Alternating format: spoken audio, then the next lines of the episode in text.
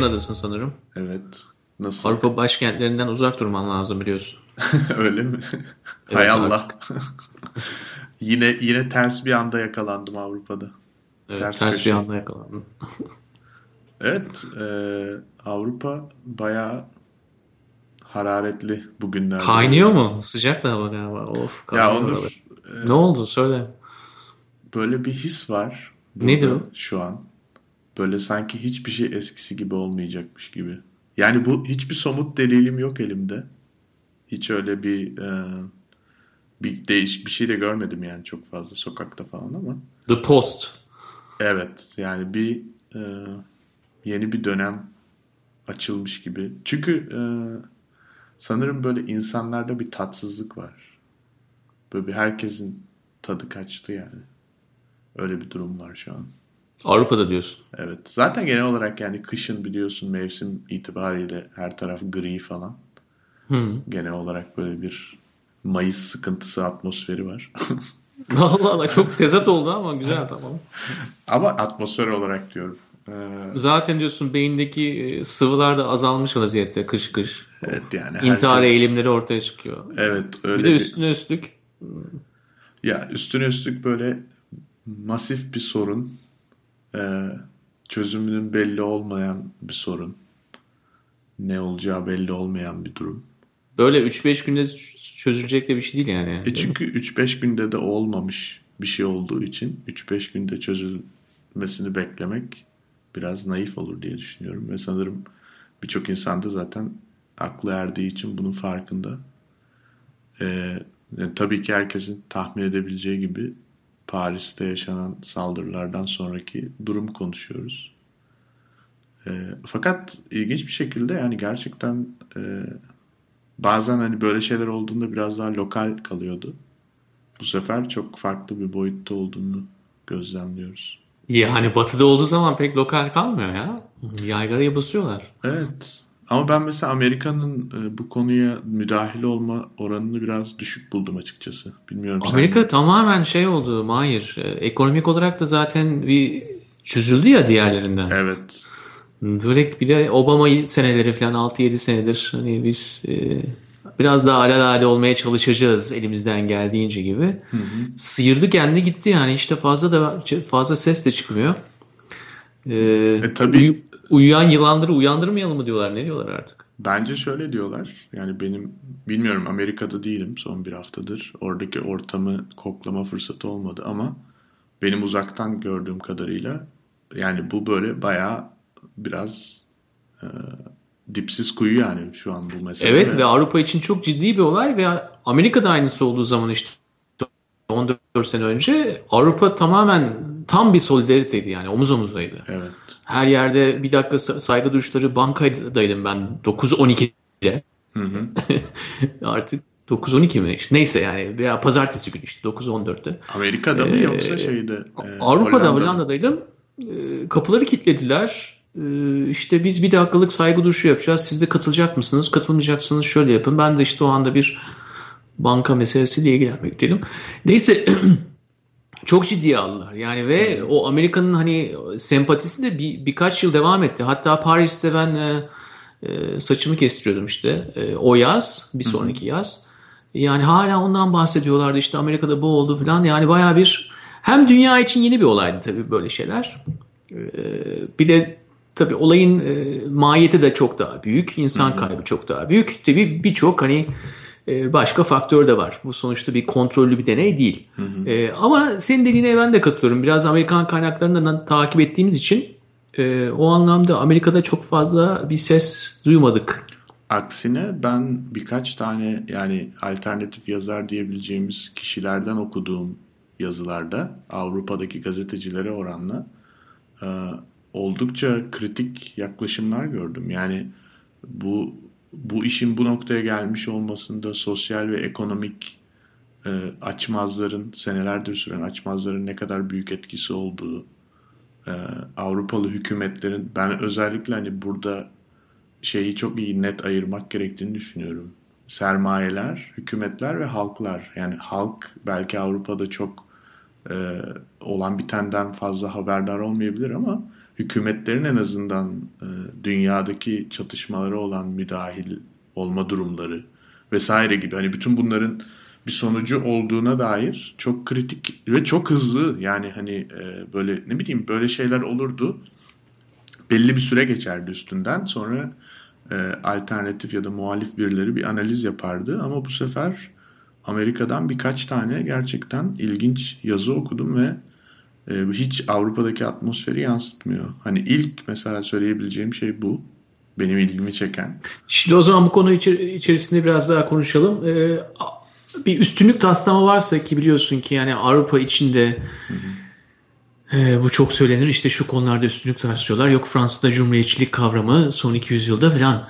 E, Amerika'nın eğer bir Avrupa'ya üstünlük taslaması varsa askeri gücünün yanında, e, ekonomik gücünün yanında Amerika'nın Avrupa'ya üstünlük tasladığı konu genelde biz böyle bir hayat yarattık. Bizim hmm. anayasamız o kadar güçlüydü ki bu hayatı yaratabildik. Hani tabii ki aramızda işte biliyorsun hani son 3-4 haftada siyahi vatandaşlara da neler olduğunu farkındayız. Tabii ama ki. ama ama işte biz bunu yapabildik.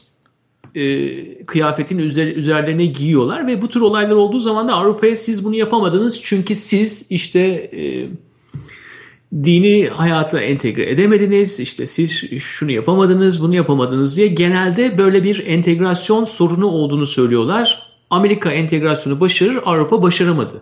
E tabi yani bu da bir kontrollü deney değil. Hı hı. E, ama Avrupa'nın da e, son zamanlarda yani bu entegrasyon dediğimiz şey de yani Fransa'nın %10'u Müslüman. Hı hı. Yani bu bir hani Amerika'daki yüzde 0.5 yüzde 1 değil yani 10 katı insan Müslüman. Hı hı. Ve onların Fransa'ya gelme nedenleriyle işte Müslümanların Amerika'ya gelme nedenleri arasında çok büyük bir fark var. Özellikle kolon, koloni geçmişinden dolayı. Yani bu tür faktörler esas da biraz da e, şu anda olduğumuz durumu oluşturuyor. Bunu da düşünmek lazım ama birisine üstünlük tasladığın zaman zaten pek de bunları e, kale almak zorunda hissetmezsin kendini. Çünkü zaten amacın üstünlük taslamaktır. Ya ben mesela şunu e, söyleyebiliriz. Biz en son konuştuğumuzdan bu yana e, New York'ta da biliyorsun e, siyah insanların suçsuz yere polis tarafından vurulmasına protesto olduğunu söyleyerek siyahi bir vatandaş iki polis memurunu infaz etti. Tabi bu New York için çok büyük bir olaydı yani. 40 sene sonra ilk defa bu kadar polise direkt yönelik bir saldırı oldu. Ee, ama devamındaki reaksiyonlara baktığımızda bir ayrışma çok gözlemlenmedi. Yani tabii ki tansiyon yüksek ama ya kimse kalkıp da hani birden bütün siyahlar bundan sorumludur falan demedi yani böyle bir şey olmadı ve olmayacağı da çok net artık. Ama burada mesela insanlar ya genelde benim e, en azından çevremde birinci yakın çevremde olan insanlarla konuştuğum şey bir şey Avrupa'da genelde bir şey söylemek istiyorlar, imtina ediyorlar söylemek istediklerinden. Ben herkese dedim ki ne söylemek istiyorsanız söyleyin. İmtina etmeyin yani artık. Çünkü düşündüğünüz başka, söylediğiniz başka olunca uzun vadede daha büyük şeylere sebep oluyor aslında. İşte zaten Amerikalı Avrupa arasındaki farklardan birisi de öyle evet. Denver'dur. Yani Amerikalılar da Avrupalılara işte siz düşündüğünüzü söylemiyorsunuz. Biz çok daha açık konuşuyoruz derler. Hı hı. E doğrudur biraz da yani özellikle konuşma tarzındaki Amerikan açıklığı Avrupa'da tabii maskelemek e, dili iyi kullanmak anlamına gelir. Ne kadar iyi maskelersen e, gerçek düşüncelerini ve duygularını hı hı. o seni daha maharetli yapar. Hı hı. E, oradaki anlayışa göre. Tabii büyük bir genelleme yapıyoruz burada. Evet. Yani İngiltere'de bunun olma olması çok daha farklıdır tabii. Ama İngiltere'de bile yani Anglo-Sakson bir ülkede bile Avrupa'yı bir trend vardır. Nedir? O geçmişten gelen o maskeleme e, maharetinin zamanla gelişmesi. Ama işin en kötü yanlarından bir tanesi de bu maharet geliştikçe e, zamanla artık içine dönüp de ne hissettiğini veya ne düşündüğünü bile bulamamaya başlıyorsun. Hı hı. Çünkü sözel ve yazılı dilde bunları o kadar fazla maskelemişsin ki biraz da kendini koruma adına e, artık kendi duygu ve düşüncelerini oluşturmaktan bile aciz bir hale gelip yani nasıl işte bu birkaç tane katile şey diyoruz ya işte onların beyni yıkanmış gibi. Hı-hı. Kendi beyni yıkanmış açık bir pozisyona da getirebiliyorsun. Bundan da bahsetmemiz lazım. Diyelim dönelim şimdi. Dedin ki arkadaşlarına biraz daha açık konuşun. Ne diyorlar? Bir şey denilebiliyor mu? Tabii ki yani artık hani burada mesela en liberal çevrede olan insanlar bile bence bu olaydan sonra iki şeyi açıkça söylüyorlar şu anda. Nedir? Bir, sokakta gördüğüm adam yarın yani komşum aslında sakallı komşum. Viyana'da oturan, Berlin'de oturan. Ee, acaba onlardan biri mi? Birinci düşündükleri şey bu. Yani bunu uzun zamandır söylemediler ama bunu söylüyorlar şu anda ve bunu ben zaten yani öyle düşündüklerini tahmin ediyordum ama söylemiyorlardı. İkinci düşündükleri de şu bu iş nasıl e, düzelir? Yani tabii ki çünkü e, bence şimdi olayın 3 3 boyutu var. Ben birazcık hatta zehirlenmiş bir şekilde çok okudum konuya dair belki de ama çok ilginç. Ben de hiç okumadım. Çok güzel. benim ya benim kafam çok karıştı. Çünkü benim anladığım kadarıyla olayın üç boyut var. Birincisi tabii ki yani radikal İslam en azından benim hayat görüşüme göre e, olacak bir iş değil. Yapılacak şey kabul edilirse yani Tamam. Konuşulacak hiçbir şey yok benim için o konuda. Okey. Ya o konuda herhalde yani, en fikir olmak çok bir, kolay. Tamam. Evet. O gerçekten de yani biraz da zaten bu durumda biraz açık bir nokta varsa o da o nokta. Yani evet. sonuçta tamam bu iş olmayacak radikal İslam. İki. Yani aklı selim olan herhangi bir insanın bu bu yapılan şeyi herhangi bir şekilde mazeret göstererek e, o yapılabilir kılmaya çalışması kabul edilebilir bir tartışma Tabii. değil. Onu ya, konuşmaya gerek evet. yok.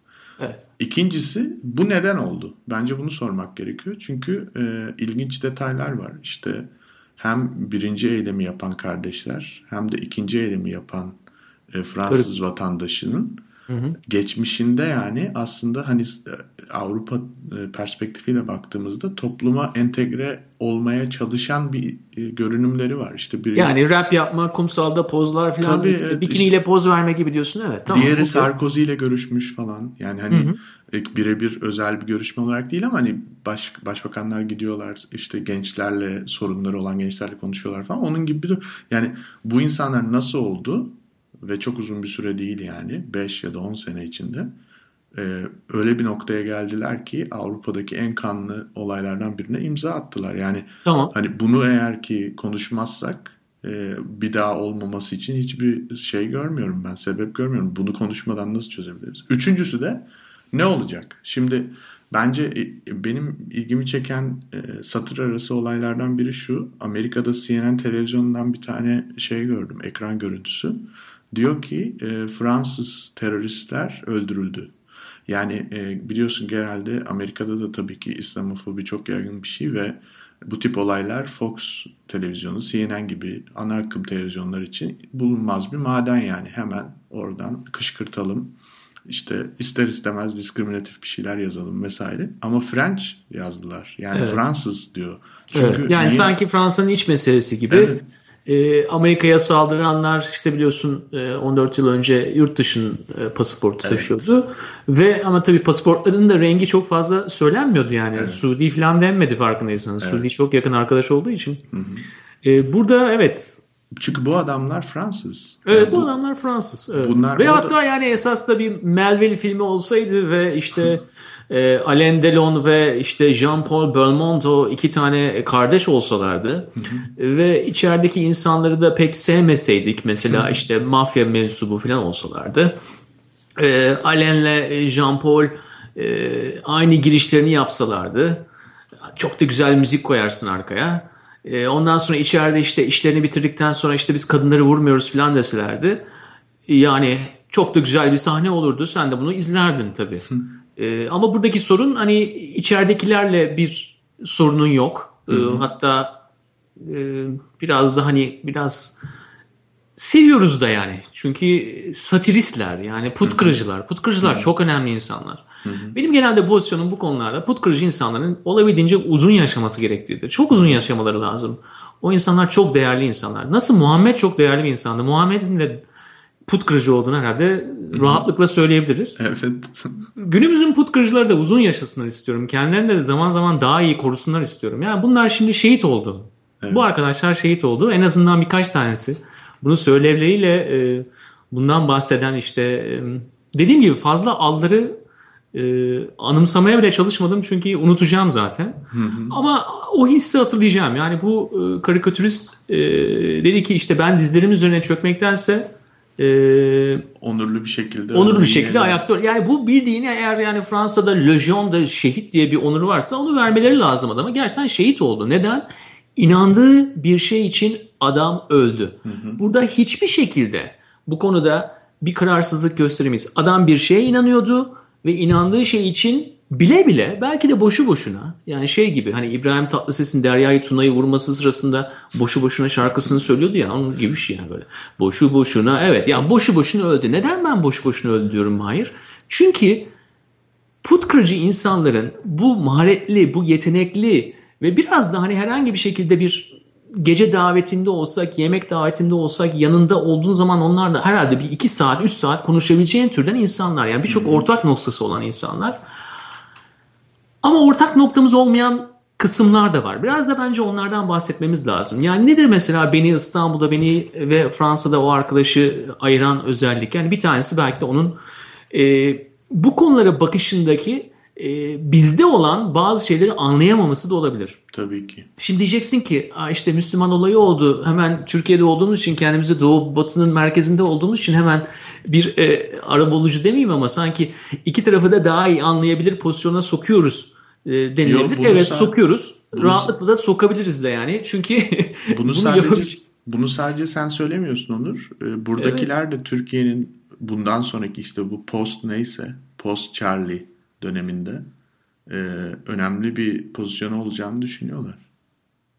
Ya işte ama pozisyonu olacak olanlar hep e, hani devletler falan olarak algılanıyor. İşte 3-5 devlet adamının bir or- ortada e, işte bir, yuvarlak masa etrafında toplanması değil tabii olay. Yani Tabii ki.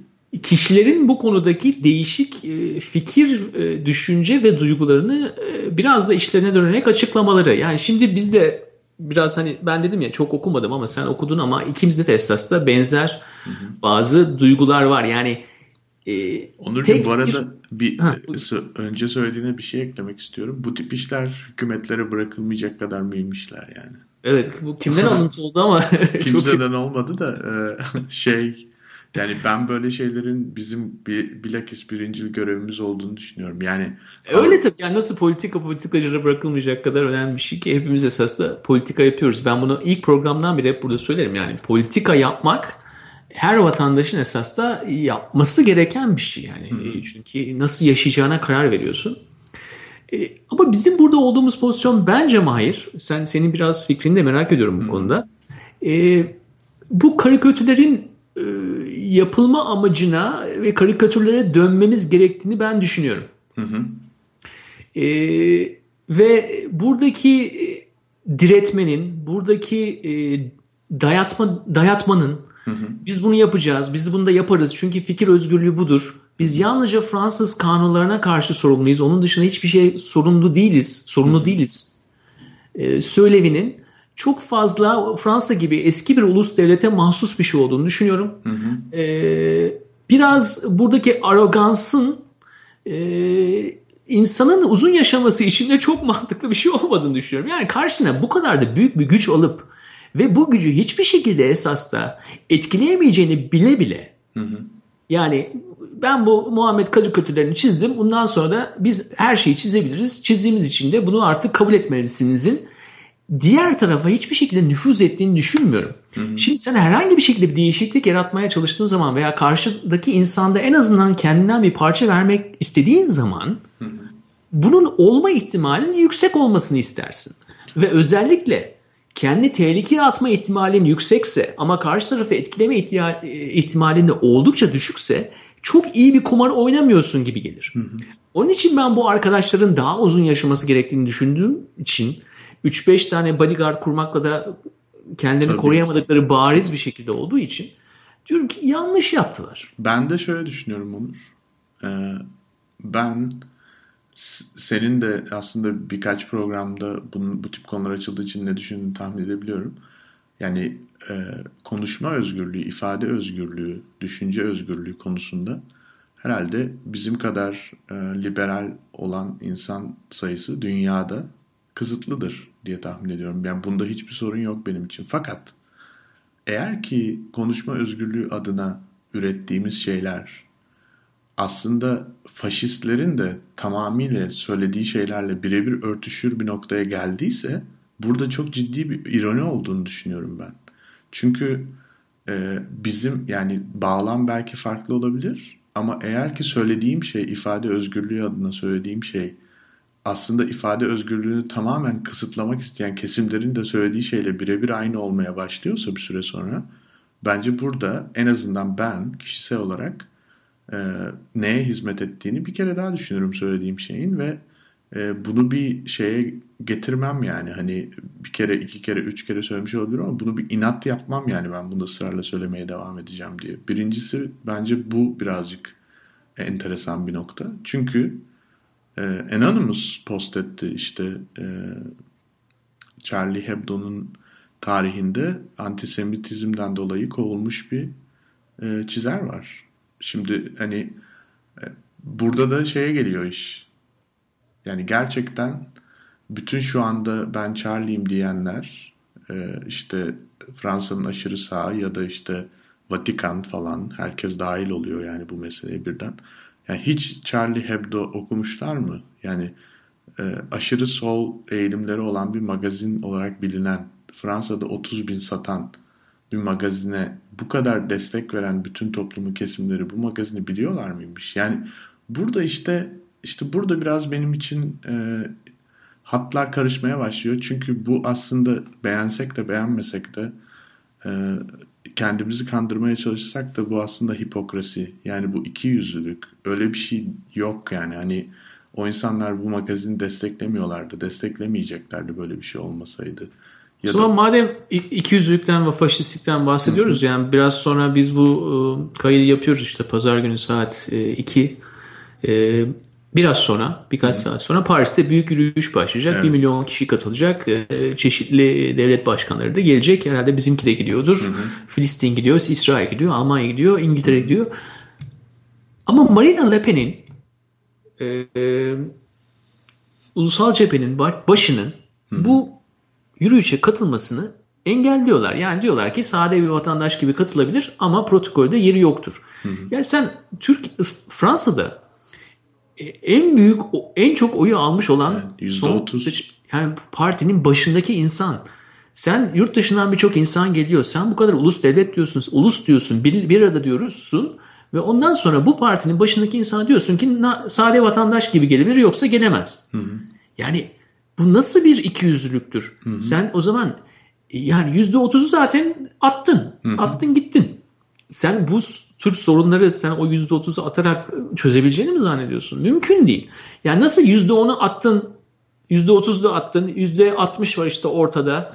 bir yerde buluşuruz da bu işler olmuyor. Ortayla olmuyor. Evet. E, cesaret denilen şey esas da e, biraz daha e, birbiriyle çok fazla uyuşmadığını düşündüğün unsurları bir araya getirmektir. Ve böyle bir olay olduktan sonra da Le Pen'in tamamen orada olması lazım. Diğer insanların yanında yer alması lazım. O yanındalıkla zaten bu işler yavaş yavaş biraz daha evet. normalleşmeye başlar. Yani ben gerçekten de inanmakta bile zorluk çekiyorum ve zorluk çektiğim unsur da söyleyeyim.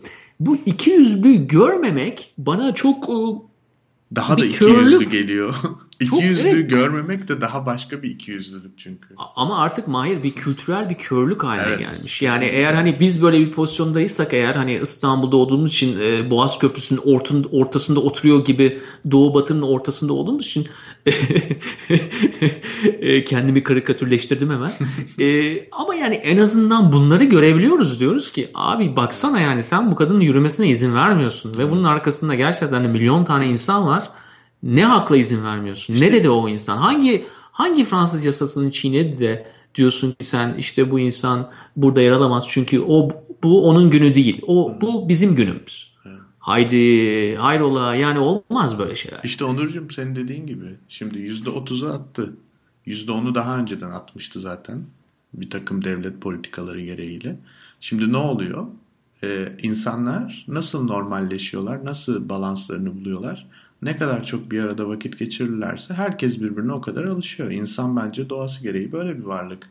Yani biraz ben fedakarlık ediyorum, biraz sen ediyorsun. Aynı evde yaşıyorsak bir gün bulaşıkları ben yıkıyorum, bir gün sen yıkıyorsun. E sen ama diğerlerini o gösteriye çağırmazsan nasıl, nerede bir ortak zemin bulabilir o insanlar? Ne zaman konuşacaklar? Ne yapacaklar? Onlar da kendi gösterilerini yapacaklar. Abi kendi Şimdi gösterilerini yapacaklar. İşte o Almanya'da olan gösteriler belki de daha büyüyecek. Kendi kanallarını yapacaklar. İnternette birbirleriyle daha fazla görüşecekler. Yani esası bu bizim önümüzdeki modern araçların en güzel yanlarından birisi kulağını tıkama, tıkamak istediği insanlara karşı kulağını tıkama lüksü veriyor sana. E şimdi sen bir yürüyüş gibi Hani bunun teknolojiyle falan alakası yok yani. Bin yıl önce de yürüyorduk. Şimdi de yürüyoruz. İşte yürüyeceğiz beraber. İşte birkaç tane mum yakacağız akşam falan. Çiçek bırakacağız. Yani bunların hepsi e, böyle fiziksel olarak yapabileceğin şeyler. Ama insanları bundan izole etmek.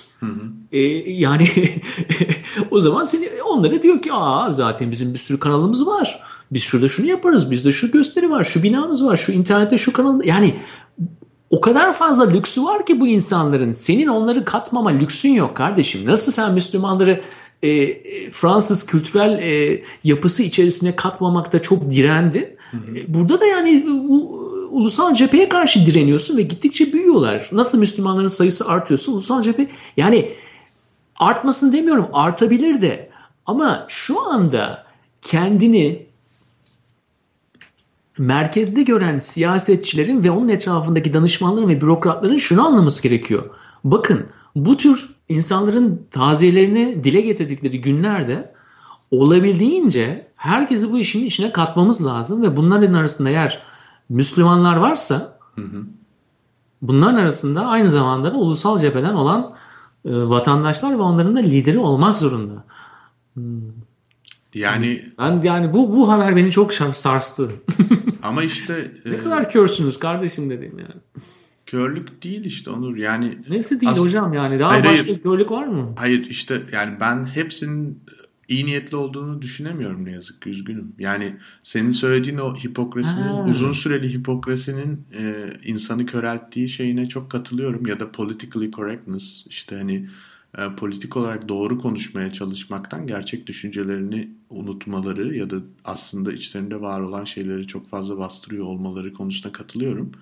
E, ama fakat ama niyet ama burada bir konsolidasyon olduğu gerçeğini de göz ardı edemeyiz. Çok yani, güzel. Evet, güzel güzel. Kon- evet. Konsolidasyon var. Çünkü Doğru. konsolidasyon e, yani ilk gün e, biliyorsun NSA skandalını ortaya çıkaran gazeteci Glenn Greenwald bir yazı post etti Twitter'a. Mutlaka en önemli okunması gereken yazı bu bu olayla ilgili diye.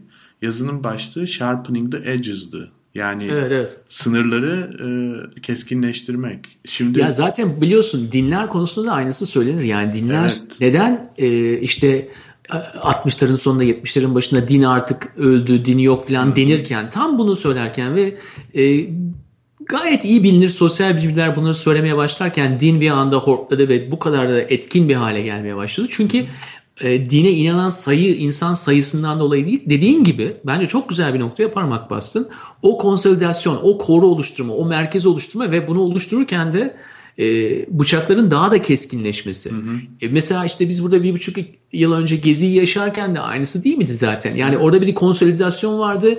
Söylevin çok sertleşmesi, işte silahların e, artık kullanılmaya başlaması bunların hepsi esasında aynı tür bir paradigmanın bir parçası diyorsun. Hı hı. Ben kesinlikle öyle düşünüyorum ve e, senin dediğin çok haklı ama ben dediğim gibi yani tam olarak iyi niyetli olduklarını düşünmüyorum. Burada bir sürü politikacının uzun vadeli çıkarları var şu an bu olay içinde. Ve o çıkarları gözetmeden hareket ettiklerine inanmıyorum. Bence Le Pen bu yürüyüşe çağrılmadığına çok sevinmiştir. Ben olsam Bence de çok sevinmiştir. Yani bana direkt oh ne güzel yani hemen e, hazır oy yani gelecek seçimlerde. Çünkü ben olsam çıkarım derim ki biz e, hani bir de işin ironik tarafı olayın özünde ifade özgürlüğüyle ilgili bir çatışma var. İfade özgürlüğüyle ilgili olan bir çatışmadan Fransız kültür ve değerlerine saldırıyorlar. Ve Fransa'nın %30 oy almış bir partisi bu yürüyüşe çağrılmıyor. Yani burada o zaman nasıl yani bu hipokrasinin tanımı bu zaten işte yani. E, o yüzden e, ama asıl yani uzun vadede meseleye baktığımızda bu kamplaştırma politikası iki tarafın yani eğer ya da kaç taraf varsa artık bütün kampların işine yarıyor. Yani buradaki en çok zor zamandan geçecek olan insanlar ya da topluluklar hiçbir kamplaşmaya müdahil olmayan, bütün kamplaşmalara karşı olan ya da herhangi bir e, mensubu olsa bile, dahil olsa bile ülkesi ya da tarikatı ya da inancı gereği onu hiçbir zaman radikalleştirmeye, onu hayatın birincil önceliği yapmaya e, yer vermemiş insanlar için zor bir dönem olacak. Benim aslında sanırım burada hani birazcık hüzünlü geçti birkaç son birkaç gün. Çünkü e, ya umutsuz umutsuz gördüm yani tabloyu. E, benim üzüldüğüm şey bu. Yoksa zaten kamplaşmak isteyen, radikalleşmek isteyen ve bu tip e, şeyden e, bu tip durumlardan kendine çıkar sağlayan insanlar için gün doğdu yani öyle diyeyim. Ama diğer insanlar için çok zor bir dönem. Yani çünkü Peki neden bu böyle şeyler oluyor Mahir? Yani neden günümüzde mi bu bu daha belirgin hale geldi? Yani bu tür e, kamplaşmalar dışında kalan insanların, taraf olmayan insanların işte bertaraf olması veya seslerini bulamamaları e, biraz yani 21. yüzyıla ait bir şey mi? Biraz onu ben merak da ediyorum. Yalnızca bu olay hakkında konuşmuyorum farkında Evet bence de zaten daha geniş çerçeve yani biz zaten olay hakkında diyeceğimizi dedik ama geniş çerçevede düşünürsek bence birkaç tane temel etken var. Birincisi gelir dağılımındaki adaletsizlik diye düşünüyorum. Yani bu artık rakamsal olarak o kadar üst düzeylerde ki hem ülkeler arası hem ülke içinde different e, farklı sınıflar arası e, bu bu çok şeyi tetikliyor. Yani kısa vadede bir günde göremiyoruz. Çünkü hala belki aynı domates satın alabiliyorsun o adamla ama uzun vadede onun hayatının gideceği yol ve senin hayatının gideceği yol arasında ciddi bir uçurum oluşmaya başlıyor. Avrupa'da, Amerika'da bu e, serbest ekonomi ve yarışma kültürü yüzünden daha farklı şekilleniyor. Fakat burada e, her şey devlet regülasyonuyla yapıldığı için çoğu zaman bunu da regüle edemeyecekleri için yani politik olarak e, normal bir şey olmayacağı için regüle etmiyorlar. Bu sefer doğal olarak insanlar e, gruplarına göre sınıflaşmaya başlıyorlar. E, tabii ki son gelen ilk çıkar kuralı vardır biliyorsun genelde hayatta. Evet. Son gelen en az pastayı alıyor. Sürekli e, Avrupa ve Amerika zaten yani endüstrisinin üçüncü dünya ülkeleri denilen yerlere kendilerince sevk ettikten sonra fabrikalarını, üretimlerini e, Çin'e, Afrika'ya burada servis sektörüne döndüler. Servis sektörü e, ortak çalışma alanının çok düşük olduğu bir sektör. E, bu durumda insanlar iş yerinde birbirleriyle kaynaşamayacaklarsa nerede kaynaşabilirler? Ya da nerede sosyal bir ortam bulabilirler? Herkes artık kendi isteyen camisine gidiyor, isteyen kilisesine gidiyor. E, bu, bu tip yani mimari bir mesele de var işin içinde. İnsanların ortak zaman geçirebilecekleri yerler bence özellikle Avrupa'da e, oldukça kısıtlandı belli bir dönemdir. Ve insanlar kendi mekanlarını oluşturmaya başladılar. Şimdi e, belli bir suburb'e tıkılıp kalmış bir azınlık kitlesi düşünelim. Bu insanlar nasıl bir sosyal mekan oluşturabilirler? İlk akla gelen şey din oluyor. Zaten tabii ki yani e, dindar olmalarında bir sorun yok ama e, ne yapabilirsin? Yani hani böyle lokal falan vardı eskiden. Burada e, Linz'de yakın bir arkadaşım var. Doğma büyüme e, buralı. Yani daha doğrusu çok küçükken gelmiş ama yani bütün hayatını burada geçirmiş. Türkçesi falan kısıtlı diyebileceğimiz. O bana dedi ki eskiden kahveler vardı dedi. Şimdi kahveler yok camiler var dedi. Yani Türk komünitesinden bahsediyor. Evet ben e, bir Hollanda'da master yaparken e, Türk kahveleri üzerine bir e, çalışma yapmıştım. Hı hı. E, bir sömestrimi harcadım. Bütün Amsterdam, Leiden, işte Harlem bölgesindeki Türk kahvelerine gitmiştim. Hı hı. Biraz şey hani e, e, çok fazla e, röportaj şeklinde değil de biraz daha gözlemleri yazma şeklinde. Sonra onu işte şey yapıyorsun, sayısallaştırıyorsun. Hı hı. Ekonometrik bir model yapıyorsun falan.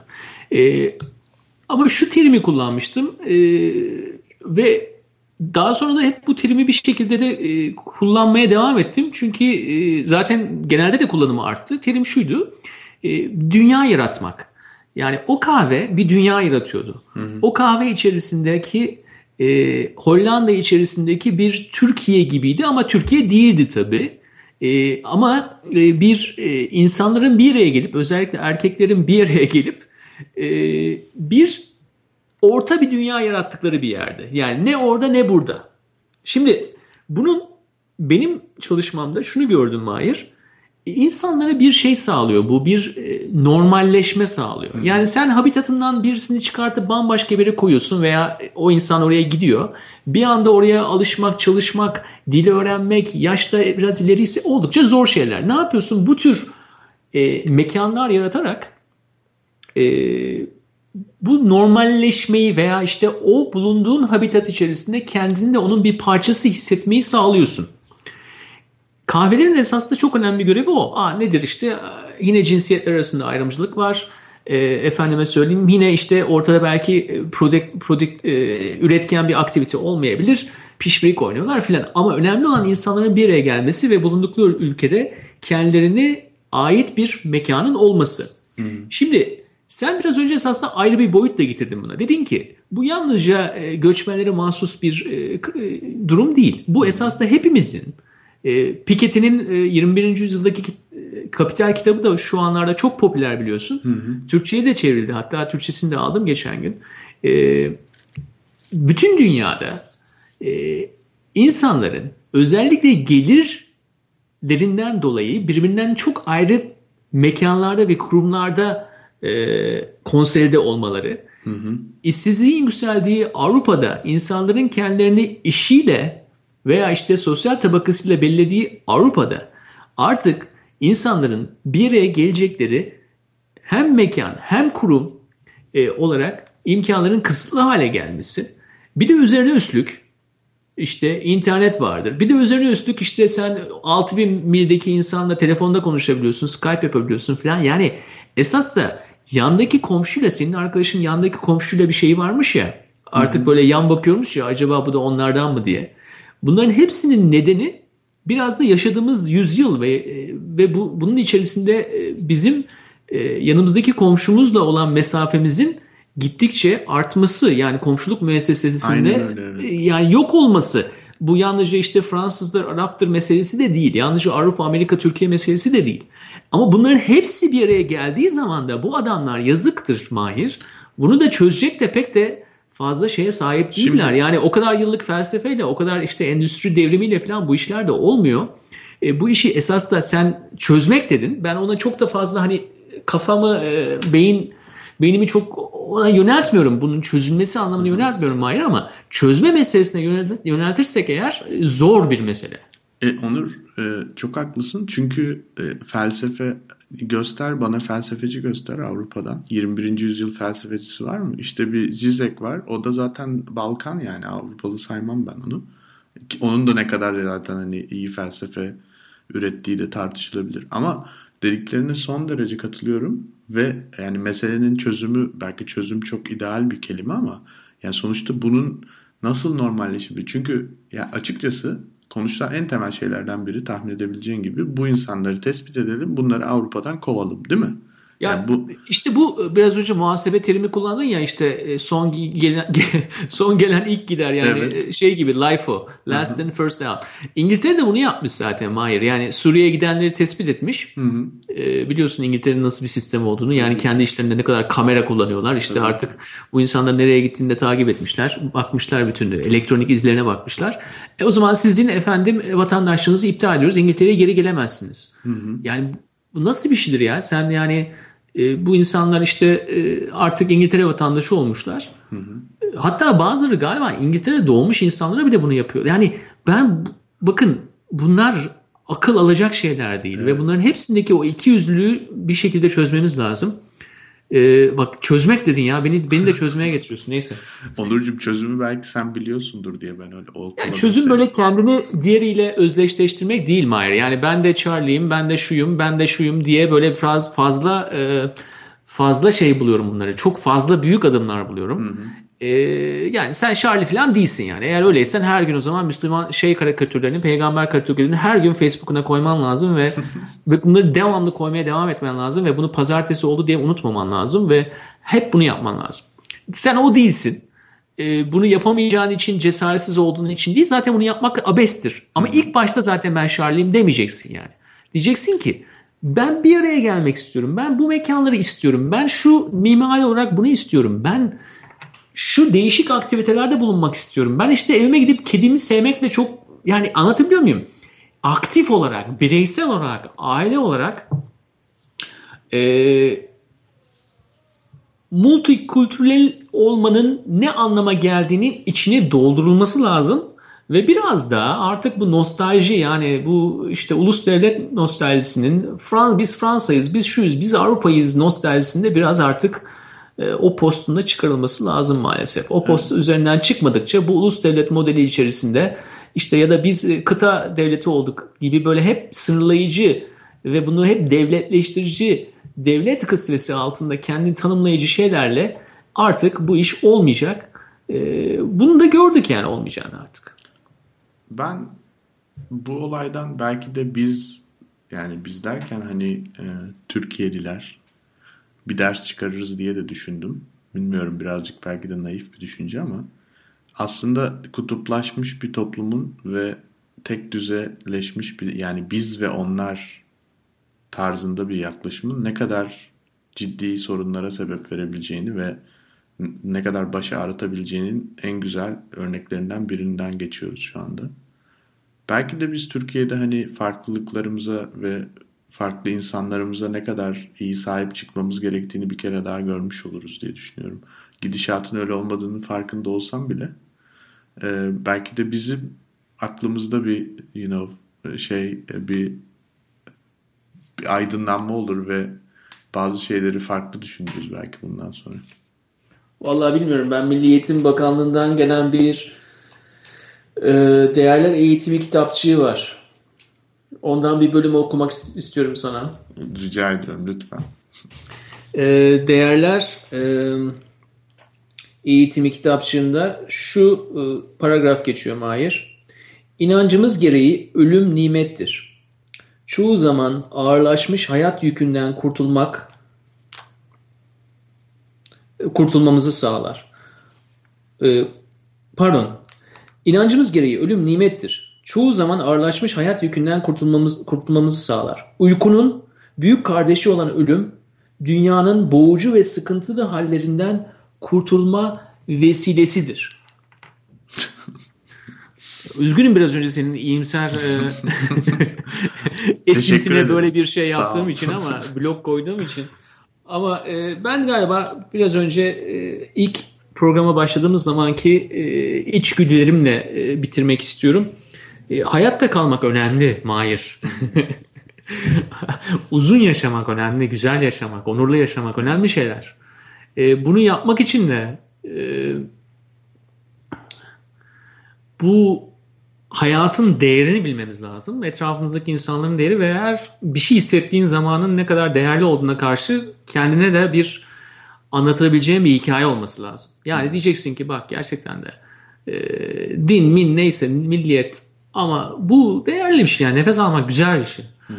Ama sen karşı taraftan biraz böyle ölümü e, inancımız gereği böyledir. İşte zaten sıkıntılı bir hayatımız var. Uykunun büyük kardeşi ölüm falan dersen e, yani bu insanları zehirler. Kolay değil bunları kolay kolay böyle duyup böyle başka da fazla seslenen bir şey yoksa sana. Devlet de gücünü o kadar da yükseltmişse artık hayatında.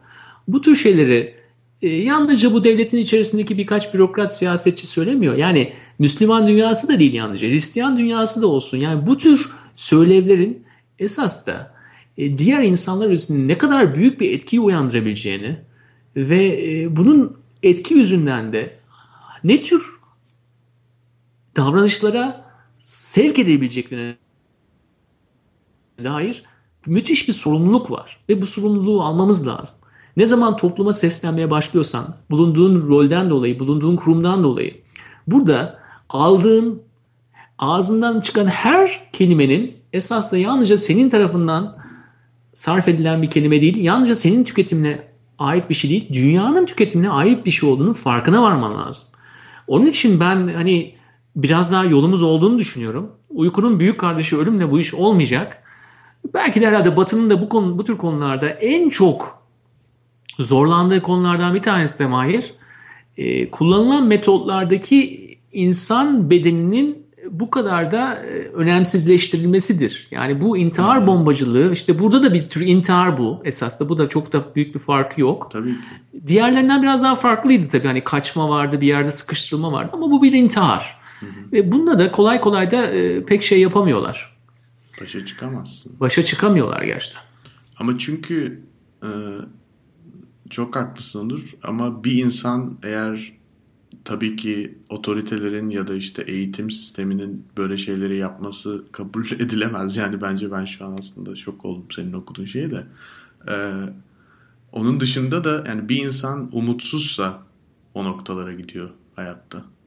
Yani umutları yeşertmek hem yani etrafımızdaki insanlar için bizim görevimiz hem de tabii ki toplumu düzenleyen insanların görevi. Ee, umutsuz bırakmamak gerekiyor kimseyi. Umutsuz kalmış bir insan kadar yani hem hüzünlü hem de tehlikeli başka bir insan olamaz diye düşünüyorum. Yani benim belki de şöyle bitirmek isterim. Avrupalıların aslında düşünmesi gereken şu anda düşündükleri kelime şüphe. Her şeye şüpheyle yaklaşıyorlar yani. İç, içlerine kuşku düştü. Çok tehlikeli bir hastalıktır bilirsin. Ee, ama ben olsam umutsuzluk kelimesini düşünürüm. Her iki açıdan. Hem umutsuz bırakılmış e, sonradan gelen Avrupalılar açısından hem de kendi düşündükleri hayallerindeki Avrupa'nın umutsal, umutsuzlaşıyor olması açısından. Bu adaptasyonda böyle e, İstanbul'dan sana sevgiler Mahir. Avusturya'da ne kadar daha kalacaksın? E, iki gün sonra dönüyorum. Bugün de burada tabii Viyana'da da gösteri var. Belki gidip ona bir bakarım ne oluyor diye. Gelecek hafta başka bir konu, konu ve konukla tekrar buluşmak üzere. Mahir sana sevgiler. Ee, Onurcuğum sevgiyle kal. Umutla sen kal. de umudunu yitirme. Evet.